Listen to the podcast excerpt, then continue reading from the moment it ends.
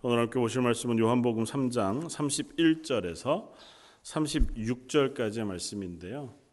어, 저 뒤에 계신 분들 가능하면 앞쪽으로 좀 어, 자리를 옮겨주시면 안 될까요? 중간에 저희가 이렇게 앞 뒤로 나눠져 있는데 가능하면 수요일 날은 요 중간 앞쪽으로 좀 다 앉아주시면 어, 좋지 않을까. 같이 찬양하는데도 좀 힘이 있고 어, 또 말씀을 나누는데도 좀 더 집중력 있게 나눌 수 있지 않을까 이렇게 생각을 합니다.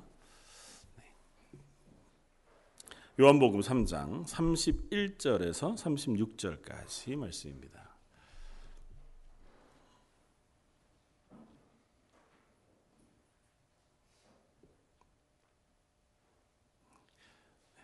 다 찾았으면 우리 한 목소리와 같이 함께 봉독하겠습니다.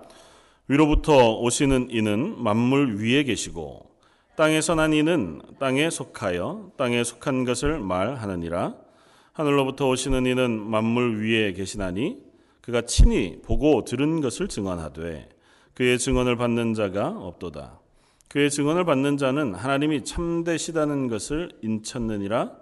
하나님이 보내신 이는 하나님의 말씀을 하나니 이는 하나님이 성령을 한량 없이 주심이니라 아버지께서 아들을 사랑하사 만물을 다 그의 손에 주셨으니 아들을 믿는 자에게는 영생이 있고 아들에게 순종하지 아니하는 자는 영생을 보지 못하고 도리어 하나님의 진노가 그 위에 머물러 있느니라.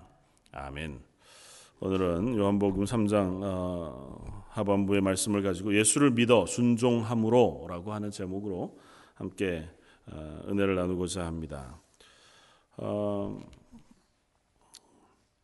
오늘 31절에서부터 36절의 말씀은 22절 이하의 세례 요한이 그 제자들 앞에 예수 그리스도에 대하여 고백하고 그리고 결국 그는 흥하여야 하겠고 나는 쇠하여야 하리라. 그리고 예수님의 흥하심, 그 나는 쇠해가도 예수님의 구원자 되심과 그의 어, 영광이 드러나는 것이 나의 가장 큰 기쁨이라. 그렇게 고백했던 그 고백 후에 이제 31절부터 다시 예수 그리스도에 대하여 증언합니다. 어, 어떻게 연결이 되는지 그리고 이것이 어, 세례 요한의 말이 맞는지 안 맞는지 정확하게 우리가 파악하기가 좀 어렵기는 해요. 그러나 그냥 문맥상으로 우리가 이해한다면 아마 세례 요한이 거듭 계속해서 예수님에 대하여 고백한다 그렇게 생각이 되었습니다. 예수님에 대한 고백은 다른 것이 아닙니다. 예수님을 어, 다른 사도들 그리고 자기와 비교합니다. 그러니까 세례 요한인 나. 그러니까 세례 요한을 이제 우리가 선지자 하나님의 말씀을 받아 전하는 선지자라고 이해한다고 하면 예수님과 다른 선지자 혹은 자기 세례 요한과 전혀 다른 그러한 모습들을 하나하나 증언합니다. 예수님은 하나님이시고 어, 하나님 하늘에 속한 하늘로부터 오신 분. 그래서 하늘로부터 난 분이실 뿐만 아니라 어, 그 하나님과 한 분이셔서 하나님께서 그에게 만물의 모든 권세를 주셨고 또 그로 하여금 온 세상을 어, 다스리는 권세를 가지고 어, 있게 하셨다고 말씀하고 그러므로 그의 증언은 모든 것이 참되다. 그리고 그의 증언은 하나도 제 3자로부터 들어 증언하는 것이 아니라 직접 당신이 당신의 말을 당신이 직접 들은 것을 직접 전하는 어, 권위가 있다. 그렇게 이제 예수님에 대한 말씀들을 쭉 나눕니다. 그리고 결론적으로 하고 있는 말씀이 36절 혹은 35절, 36절의 말씀이라 그렇게 생각이 되었습니다. 어, 그리고 3장 35절, 36절의 말씀은 어떻게 보면 2장과 3장 전체의 결론과 같은 말씀이라 그렇게 우리가 이해해도 조금도 다르지 않습니다. 2장에 나오는 니고데모와의 뭐 대화 어, 그리고 가나 어, 혼인 잔치 에서의 이적을 행하심, 그리고 성전을 청결케 하심, 그리고 니고데모와의 대화. 이 모든 것을 다 아, 뭉쳐서 그것의 결론적인 말씀으로 3장 35절, 어, 36절을 어, 우리가 고백한 다 해도 아마 별반 다르지 않을 것입니다. 35절, 36절은 이렇습니다. 아버지께서 아들을 사랑하사 만물을 다 그의 손에 주셨으니 아들을 믿는 자에게는 영생이 있고 아들에게 순종하지 않은 아니하는 자는 영생을 보지 못하고 도리어 하나님의 진노가 그 위에 머물러 있느니라. 이번 한 주 동안 뭐 지난 한 주에도 계속해서 어, 제 마음속의 고민과 또 기도의 제목들 가운데 어, 하나님의 오래 참으심과 하나님의 내버려 두심 사이에는 어떤 차이와 어떤 구분을 할 수 있을까 하는 그 고민을 합니다. 그러니까 이런 거죠. 하나님 사랑의 하나님이시잖아요. 그러니까 하나님 오래 참으십니다. 죄인을 용서하시고 죄인을 긍휼히 여기시는 하나님이십니다. 그런데 또 분명히 하나님 공의의 하나님이시라고 표현하고 오늘 보면 마지막에도 뭐라고 표현하냐면 어, 아들에게 순종하지 않은 자는 영생을 보지 못할 뿐만 아니라 도리어 하나님의 진노가 그의 머리 위에 있다, 있다고 말씀하시거든요. 그러니까 하나님 죄에 대해 진노하시는 하나님이라고 분명히 말씀하시고 그 심판의 궁극적인 모습 어, 그것이 하나님께서 우리를 어느 날 갑자기 막 어, 굉장한 실패로 몰아가시거나 험악한 곤란한 지경에 빠지게 하시는 방법이 아니라 그냥 내버려 두심으로 심판하고 계시다고 하는 사실을 우리가 성경에서 봅니다. 계속해서 우리가 살펴보는 어, 새벽마다 살펴보는 사사기 말씀 그리고 뭐 우리가 지금 살펴보는 요한복음 또 성경 창세기로부터 계시록까지 계속해서 반복되어지고 있는 얘기는 인간은 악하다는 것이고 악한 인간을 하나님께서 그냥 그대로 내버려 두시는 것이 그들을 심판하시는 것이라고 말씀하세요. 인간 내버려 두시면 인간은 어떻게 되냐 하면 내 욕심을 따라서 삽니다. 그 내가 옳다고 생각하는 어, 것을 따라서 어, 살고 내 욕심과 내 만족을 위해서 어, 수고하며 애쓰며 살아갑니다. 그러다가 죽으면 내가 범한 죄와 또 나의 삶으로 인하여 멸망하여 영원한 형벌에 떨어지는 것으로 끝나고 맙니다. 영원한 죽음에 이르는 것. 그러니까 하나님께서 그냥 우리를 내버려 두시면 그것으로 우리에 대한 심판이 끝이 나요. 그러니까 하나님이 언제까지 우리를 참으시는 걸까? 하나님이 혹 우리를 내버려 두시는 것은 아닐까? 아, 그것을 우리가 어떻게 캐치할 수 있을까? 사실은 그 고민을 하면서 기도하면서 확인하게 되는 것은 아, 우리가 참 야같구나. 그런 생각이었습니다. 왜 그걸 알려고 할까요? 그때까지는 버텨보려고. 그러니까 하나님 오래 참으시는 때까지는 어떻게든 버텨보다가 더 이상 못 참으실 것 같은 때쯤 되면 이제 어, 회개하고 돌아가서 하나님의 마음을 흡족해 하는 잠깐의 어, 삶을 뭐 꼭 그런 이유야 있겠습니까만은 그런 어, 것들을 이렇게 좀 뒤에다가 보험 처리를 해두고 싶은 거죠. 하나님 아직은 괜찮은 거죠. 제가 아직은 아직은 하나님이 기다려주고 계신 거 맞죠. 이런 보험이 내게 필요한 거죠. 지금 당장 돌이켜서 하나님 말씀에 순종하면 되는데 뭐 별 문제가 없습니다. 그렇잖아요. 내가 지금 하나님 앞에서 온전치 못하면 하나님 말씀에 순종하지 않고 내가 보기에 하나님이 지금 내가 이렇게 사는 걸 별로 기뻐하실 것 같지 않아. 그러면 단순합니다. 돌이키면 돼요. 그렇잖아요.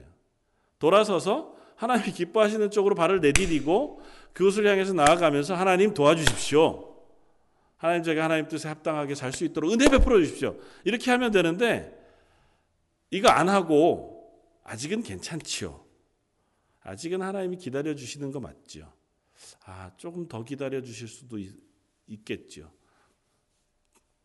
일로 가기엔 너무 좀 아직은 제가 결단이 부족하고 어, 그렇게 가기에는 좀 아직은 제가 믿음이 연약하고 그렇다고 이 자리에 있기에는 내가 점점 말씀을 알아가고 신앙 생활을 해가면서 생각하기에 이건 아닌 것 같긴 한데 분명 하나님이 이걸 별로 좋아하시지 않는 것은 분명한데 그래서 우리가 그걸 자꾸 이렇게 가늠해 보려고 하는 건 아닌가 아, 그렇겠구나. 그런 생각을 합니다. 어, 하나님 물론 오래 참으시죠. 우리가 생각하는 것보다 훨씬 오래 참으시는 하나님이 분명합니다. 하나님 무한한 사랑을 가지시고 우리를 긍휼히 여기시는 하나님이신 것이 분명합니다. 우리가 기대하는 것보다 훨씬 더 악하고 추한 우리의 모습까지도 용서하시는 분이 하나님이신 것만은 분명합니다. 그러나 오늘 말씀 가운데도 분명히 이야기하고 있는 것처럼 그렇다고 해서 하나님 모든 인류를 그들을 그대로 그냥 용서하시고 끝까지 기다려 주셨다가 모두를 다 구원하시는 것은 아니다. 라는 사실을 오늘 말씀이 분명히 우리에게 합니다. 하나님의 기다리심의 한계가 있는 것이 어, 그건 아닙니다. 그러니까 기다리다 기다리다 그래도 안 돌아오니까 그래 너는 안 되겠다 이러시는 건 아니에요. 그 기다림에는 한계가 없어요. 그러나 그러나 그렇다고 해서 모든 인류를 그냥 물론하고 네가 어떻게 살았든 뭔 생각을 하든 지금 어디에 있든 상관없이 다 예수 그리스도의 보혈 피로 깨끗이 씻어서 하나님의 자녀 삼아 줄게. 그러신 건 아니라고요.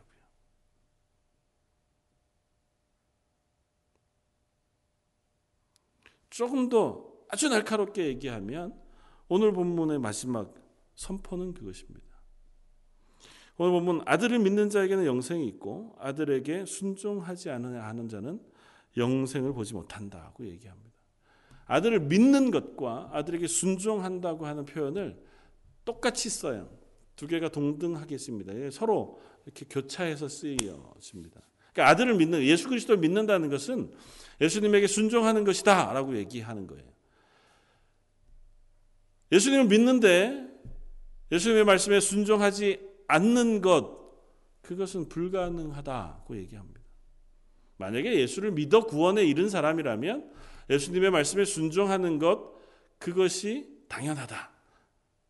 조금 더 나아가서 예수님의 말씀에 순종하지 않으면 그 사람에게는 구원이 없다.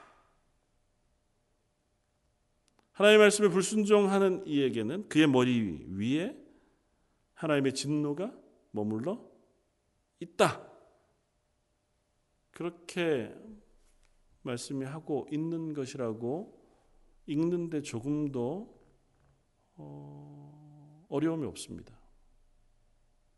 우리는 애써 다른 말씀을 한번 어떻게든 찾아보려고 했지만 오늘 본문 말씀의 결론은 그거예요. 예수 그리스도를 믿느냐? 우리에게 묻는 거죠. 설명을 쭉 합니다. 예수님이 선지자와 다른 것. 쭉 설명하고 나서 그럼 묻자. 너 예수님을 믿냐? 그래? 믿는다면 그 말씀에 순종하니? 네가 예수님의 말씀을 믿고 그 말씀을 순종한다면 넌 영생을 얻은 것이다. 그러나 만약에 그렇지 않다면 넌 아직 영생을 얻지 못한 것이다. 그렇게 세례요한이 말하고 있는 겁니다. 예수님은 누구실까요? 왜 2장 3장 이 긴 이야기의 끝 마무리에 이와 같은 이야기가 등장하는 걸까요? 우리가 잘 아는 것처럼 2장에는 두 가지 사건의 이야기가 나왔었습니다. 하나는 가나의 혼인 잔치에서 어, 포도주가 떨어진 잔치이기는 하지만 기쁨이 사라져 버린 포도주가 없는 그러니까 알맹이가 빠져버린 잔치. 마치 이 세상이 그렇다. 그렇게 우리가 설명했잖아요. 이 세상의 삶이 그래요. 자기 혼자, 아니, 이 땅에서는 우리가 정말 기쁘고 즐겁다, 잔치를 벌인다, 그렇게 생각하지만 포도주가 없는 잔치와 같아요. 기쁨이 사라져 버린 거죠. 그 안에 중요한 것이 사라져 버린 하나님에 대한 생각, 하나님에 대한 믿음, 하나님과 동행함 없이 이 땅의 즐거움을 누리려고 하는 이 세상의 모습이 마치 포도주 없는 가나 혼인 잔치와 같다. 그것이 이 세상인 겁니다. 성전을 청결하게 하는 사건 역시 마찬가지예요. 성전이기는 해요. 불리기는 건물 웅장하게 지어져 있고 헤롯 대왕이 재건한 그 성전은 이전 성전에 비하면 훨씬 더 웅장하고 크고 찬란했습니다. 그러나 그 안에 하나님이 계시지 않았습니다. 하나님의 임재하심이 없었어요. 그 안에는 그 성전에서 섬기는 제사장들의 탐욕, 그 안에 가서 제사하는 이스라엘 백성들의 욕심, 그것이 그냥 뒤엉켜 있는 장소일 뿐이지 그 안에서 예배 받으시는 하나님, 하나님의 임재하심 없는 곳이었죠. 그러니까 껍데기밖에 없는 이스라엘의 모습이 그렇고 이 세상의 삶이 그러하다. 그 이야기를 우리에게 보여주었습니다. 그런 우리에게 하늘로부터 하나님의 아들 예수 그리스도가 오셨다는 것입니다. 오늘 본문 가운데도 분명히 이렇게 얘기합니다. 31절 위로부터 오시는 이는 예수님은 땅에 거하지 않으세요. 땅에 속하여 있지 않습니다. 31절에 얘기하는 건 그거예요.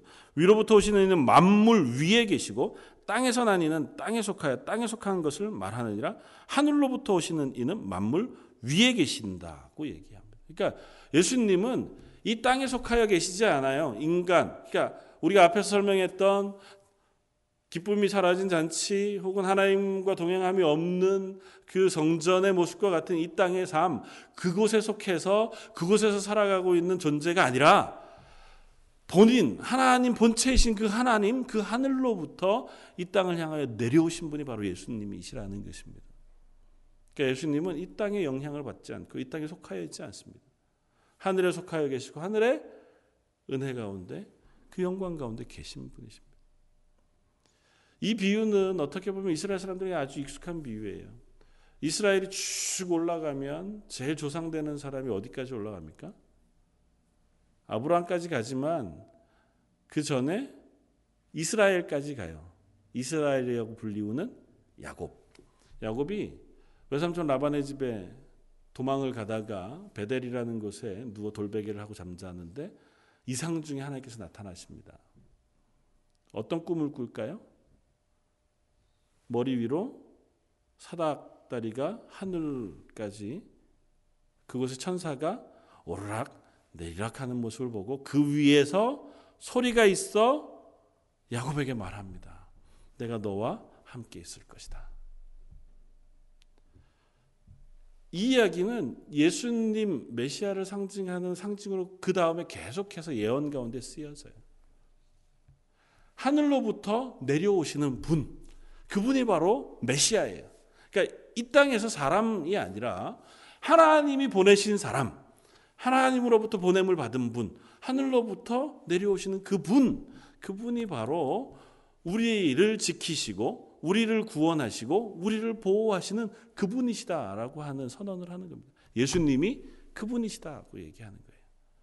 그래서 그분은 이 땅에 있는 사람들과 달라요. 32절 그가 친히 보고 들은 것을 증언하되 그의 증언을 받는 자는 없다. 예수님은 하늘로부터 내려왔기 때문에 선지자들과 다른 또 한 가지는 뭐냐 하면 선지자들은 하나님이 말씀하라고 하신 것만 증언해요. 그 외의 건 선지자가 임의대로 증언할 수 없습니다. 그러니까 하나님의 말씀을 대언하는 거잖아요. 그러니까 뭐 어, 조금 다른 예지만 어, 목사들이 말씀을 선포할 때 성경 이외의 이야기를 하는 것은 어리석은 일입니다. 그렇죠? 여기서 뭐 윤리 강의를 하거나 의학 강의를 하거나 법률 강의를 하는 것은 그걸 설교라고 부르지 않아요.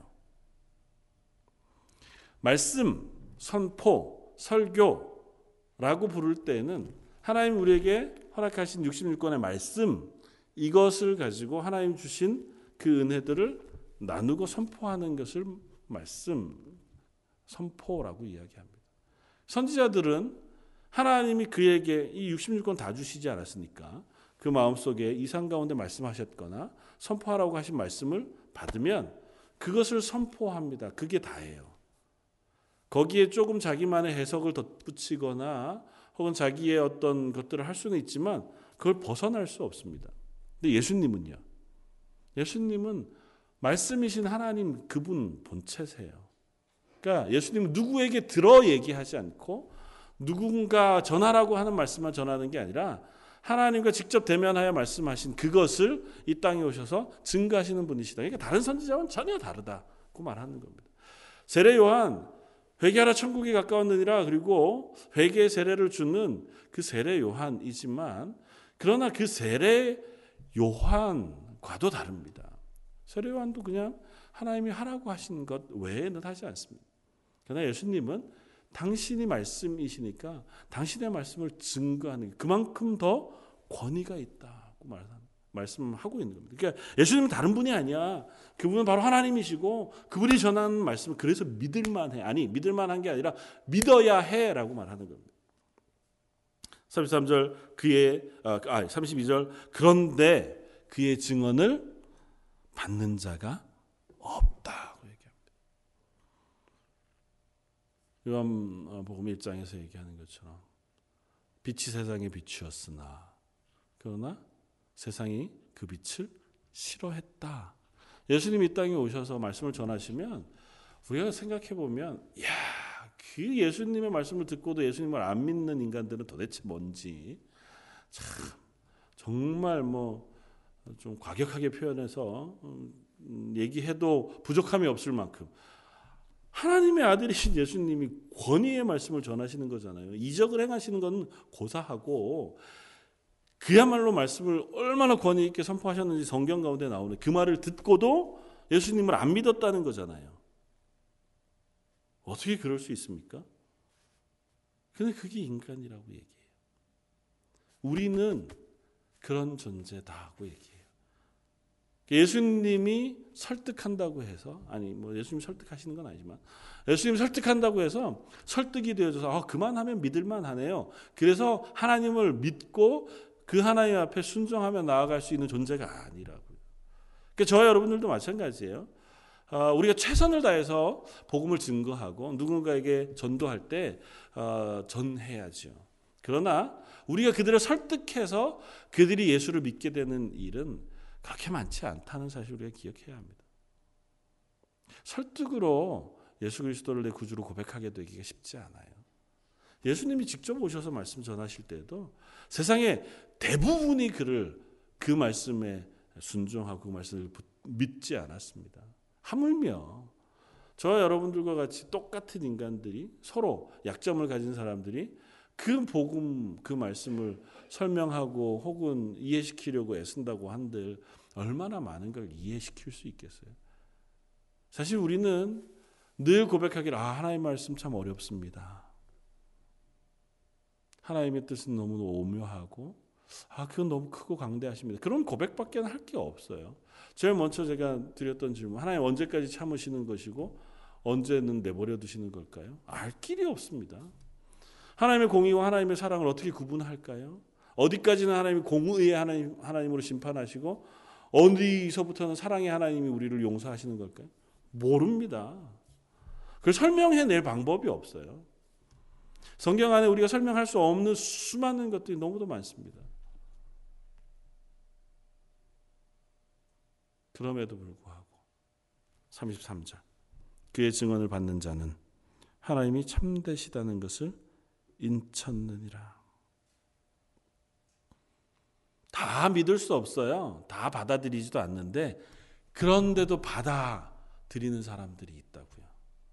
영접하는 자, 곧 그 이름을 믿는 자에게는 하나님의 자녀가 되는 권세를 주셨으니 영접하는 사람이 없었어요. 이 세상에 빛이 비추었으나 예수님이 오셨으나 아무도 그를 영접하지 않았어요. 그러니까 이 세상은 하나님 예수님이 오신 것을 싫어했습니다. 세상은 죄로 가득하고 죄인인 우리는 예수님이 이 땅에 오시면 그걸 거부하기 바쁘지 그 예수님에게 나아가기가 어렵다고요. 그런데 그런데 아주 극소수 그 사람들이 그 예수님을 영접했다고 표현합니다. 그 영접하는 자에게는 하나님의 자녀가 되는 권세를 주셨다고 얘기해요.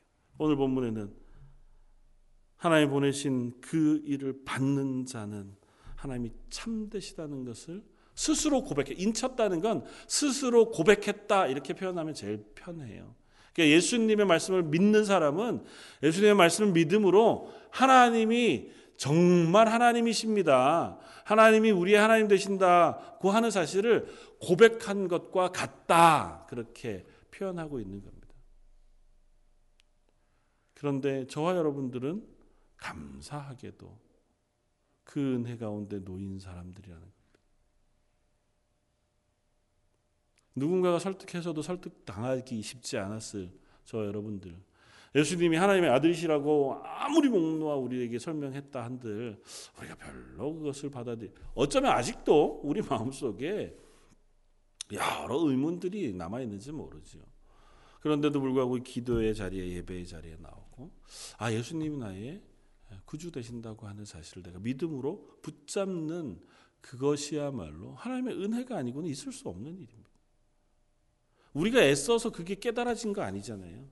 우리가 잘 생각해 보니까 합당하다. 일리가 있다. 그래서 우리가 믿은 것 아니지 않습니까? 하나님 우리에게 허락하신 것, 그것 우리 속에 성령을 부으시고 그것으로 은혜를 베푸셔서 깨닫게 하시고 믿게 하시니까 비로소 우리가 그것을 붙잡을 수 있는 사람 되어진 것. 그래서 예수 그리스도를 내 구주로 고백하는 사람 되어진 것 아니겠습니까? 그리고 그런 우리들을 하나님이 하나님의 자녀 삼아 주셨다는 것이고 우리에게 영생을 허락해 주셨다고 오늘 성경이 표현하고 있습니다. 그 예수님은 성령의 충만하심 가운데 거하신다고 34절에 세례 요한이 고백합니다. 당연하겠죠. 성령 하나님과 예수님은 한 분이시니까요. 성령님의 다른 이름이 예수님의 영이시니까요. 그러니까 성령님이 예수님에게 충만한 건 뭐 말할 필요가 없죠. 성령의 충만하심 속에 예수님께서 이 땅의 사역을 감당하시고 그 충만한 가운데 완성하신 사역이 바로 십자가에서 우리의 죄를 치시고 죽으신 것이었습니다. 그런데 그 가운데서 우리가 한 가지 깨달아 알아야 할 것이 있습니다. 예수님이 성령의 충만한 능력으로 이루신 것이 무엇이고 행하신 사역이 무엇인지를 우리가 생각해 봐야 합니다. 예수님의 성령이 충만하신 것으로 때로는 오병이어의 이적을 일으키셨습니다. 때로는 죽은 자를 살리시기도 하고 병자들 수없이 낫게 하셨습니다. 그러나 그 성령의 능력으로 그 은혜와 은사로 그것이 가장 완벽하게 가장 풍성하게 구현되어 나타난 예수님의 사역은 골고다 산상에서 십자가를 지고 죽으시는 것이었습니다.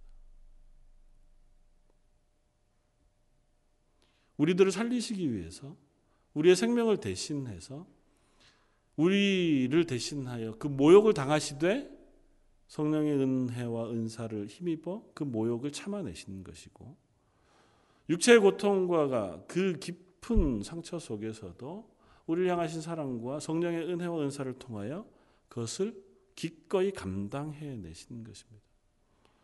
영원 전부터 영원 후까지 한 번도 하나님 한 분 그 하나님과 헤어지신 적이 없는 두 분 사이에 단절이 없었던 그 예수님께서 십자가상에서 우리의 죄악을 지시고 그 하나님과 단절되어 사망에 이르기까지 그것을 감당하시기로 작정하셨고 감당하셨다는 것입니다. 성령의 은혜와 은사가 부어지면 우리가 대단한 일을 하고 세상에 알지 못하는 능력을 행하고 그것 때문에 큰 일을 이루는 것 그리로 가는 것이 아니고 성경은 보통 성령의 은혜와 은사가 충만해지면 질수록 누군가를 위해서 나를 희생하고 그것을 기꺼이 감당해내고 나에 대한 모욕을 참아내고 내 속에 있는 연약함과 아픔들을 이겨내는 방향으로 성령의 은혜와 은사가 쓰여진다는 사실을 우리가 기억해야 합니다. 저와 여러분들이 그리스도인으로 살아가면서 하나님 제게 은혜 베풀어 주시기 원합니다. 하나님 제게 은사가 어, 부어지면 좋겠습니다. 하나님 주신 능력으로 이 땅 가운데 그리스도인으로 살고 싶습니다. 하나님 저 이, 처럼 약한 자리에서 그냥 맨날 골골대면서 실패하면서 연약하면서 살지 말고 하나님 주시는 힘과 능력을 가지고 좀 힘있게 하나님에서 일들을 하고 싶습니다. 성령의 은혜와 은사가 부어지면 물론 우리가 여러 일들을 감당할 수 있을 겁니다. 그러나 아울러 성령의 은혜 은사가 우리들에게 우리들을 이끌어가는 것은 기꺼이 수모를 참아내는 것, 기꺼이 남의 비난을 감당하는 것, 연약한 자리에서 기꺼이 숨, 섬기고 봉사하는 것, 남보다 낮은 자리에서 겸손하게 남들을 섬겨내는 것, 그 자리로 우리를 이끌어 갈 것입니다.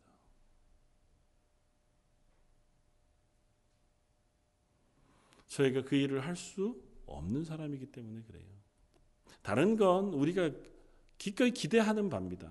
남 앞에 서서 뭔가 대단한 일을 해내고 또 그것을 통해서 내가 각광받는 일은 성령의 은혜와 은사가 아니어도 내가 기대하고 서고 싶어 하는 자리예요. 그러나 우리와 같은 악한 사람이 연약한 사람이 기꺼이 모욕을 감내해내고 수모를 감당해내고 가난을 감당해내고 또 핍박을 감당해내고 또 낮은 자리에서 누군가를 섬겨내는 것은 하나님이 주시는 은혜와 은사가 아니고는 도저히 인간의 성정으로 감당할 길이 없는 일이 분명합니다. 그래서 하나님은 성도들에게 은혜와 은사를 부으십니다. 하나님께서 은혜와 은사를 부으셔야만 그리스도인은 그리스도인으로 살아낼 수 있고 조금 더 나아가서 여기 36절에 얘기하는 것처럼 하나님의 말씀, 예수님 그 가신 길, 그 뒤를 따라 순종할 수 있는 자리에 설 수 있기 때문일 것입니다. 저와 여러분들이 예수 그리스도를 따라 사는 삶, 믿음으로 고백하여 믿음으로 사는 삶을 살기 위해서는 그래서 성령의 은혜가 필요한 거예요. 성령의 은사, 하나님의 부어주시는 그 능력이 필요한 것인 줄 믿습니다. 예수님이 그러셨던 것처럼 예수님은 성령의 충만한 상태에 완전한 상태에 계셨기 때문에 그토록 그 길을 기꺼이 걸어가실 수 있었지만 우리는 부분적으로 은혜를 받아요. 부분적으로 하나님의 은사를 부어주셔서 우리가 가진 것은 참 부분 부분에 불과합니다. 그러니까 이 땅에서 우리가 행할 수 있는 것, 우리가 감당할 수 있는 것 어쩌면 아주 작은 부분에 불과할지 몰라요. 좀 더 잘하고 싶지만 그게 잘 안 될 수도 있습니다. 그러나 하나님 내게 은혜 부어 주시면 제가 이 부분에서만큼은 내가 하나님의 뜻대로 사는 그 삶을 살아낼 수 있을 줄 믿습니다. 하나님 제게 은혜를 베풀어 주십시오.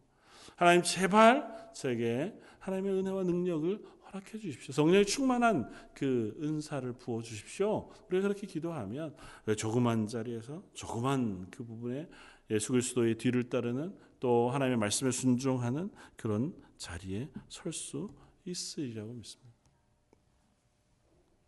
세례 요한은 그래서 이런 이렇게 얘기를 다 하고 나서 우리들에게 이제 묻습니다. 아들을 믿는 자에게는 영생이 있고 아들에게 순종하지 않으냐 하는 자는 영생을 보지 못하고 도리어 하나님의 진노가 그 위에 머물러 있느니라. 당신들은 어떠합니까? 사랑하는 성도 여러분, 저 여러분은 어디에 있습니까? 물론 이미 이 예배의 자리에 서서 하나님을 찬양하고 하나님의 말씀을 사모하고 들으려고 하는 그 마음을 가지고 있다는 것만으로 분명히 우리는 이미 하나님의 은혜를 받은 사람이 분명합니다. 그 사실을 결코 잊지 말고 놓치지 마시기를 바랍니다. 때로는 우리가 마음속에 연약함이 일어날 수 있어요. 주로 어떤 때 그런 게 생기냐 하면 말씀이 잘 이해 안 될 때 그래요. 아, 왜 이 말씀을 하셨을까? 이건 좀 논리적으로 잘 안 맞는데, 이치에 잘 안 맞는데, 그런 좀 의심이 들 때가 있잖아요. 그러면 어 내가 하나님의 은혜를 못 받았나? 구원의 자리를 못 써서 내가 믿음이 없는 건가? 왜 말씀이 안 믿어지지? 그러면 어 그렇게 우리가 실패할 수 있습니다. 그러나 그렇지 않습니다. 처음 말씀드렸던 것처럼 이해하는 것으로 하나님을 알게 된 것이 아니고요. 하나님이 우리를 만나 주셔서 우리가 하나님의 자녀가 된 겁니다. 예수님을 이해했기 때문에 제자들이 예수님을 따르는 게 아니에요. 예수님을 따라다니던 제자들이 3년 내내 예수님을 따라다녔지만 예수님이 십자가에 달리시는 그날 밤, 그 전날 밤 예수님이 잡히실 때 12명의 제자가 다 도망갔습니다. 그들도 몰랐어요. 예수님의 말씀이 뭔지 몰라서 우왕좌왕하는 모습을 사복음서 내에서 우리는 수없이 바라 볼 수 있습니다. 부활하신 예수님께서 제자들에게 나타나셨을 때에 제자 중에 하나였던 도마는 못 믿었습니다. 예수님이 변화산 산상에서 영광스러운 모습으로 변화되신 이후에 그 이로부터는 지속적으로 당신이 십자가에서 고난을 당하시고 죽임을 당하시며 부활하실 것에 대하여 말씀하셨어요. 그러니까 아마 한두 번 말씀하신 게 아닐 겁니다. 그랬는데 도마는 못 믿었다고요. 뭐라고까지 얘기합니까? 내 손으로 예수님의 못자국에 손을 넣어 보기 전에는 절대 내가 믿을 수 없다. 아, 심지어 다른 동료 제자들이 다 봤다는데 예수님을 만났다는데 내 눈으로 확인하지 않고는 못 믿겠다. 그것이 제자들의 수준이었습니다.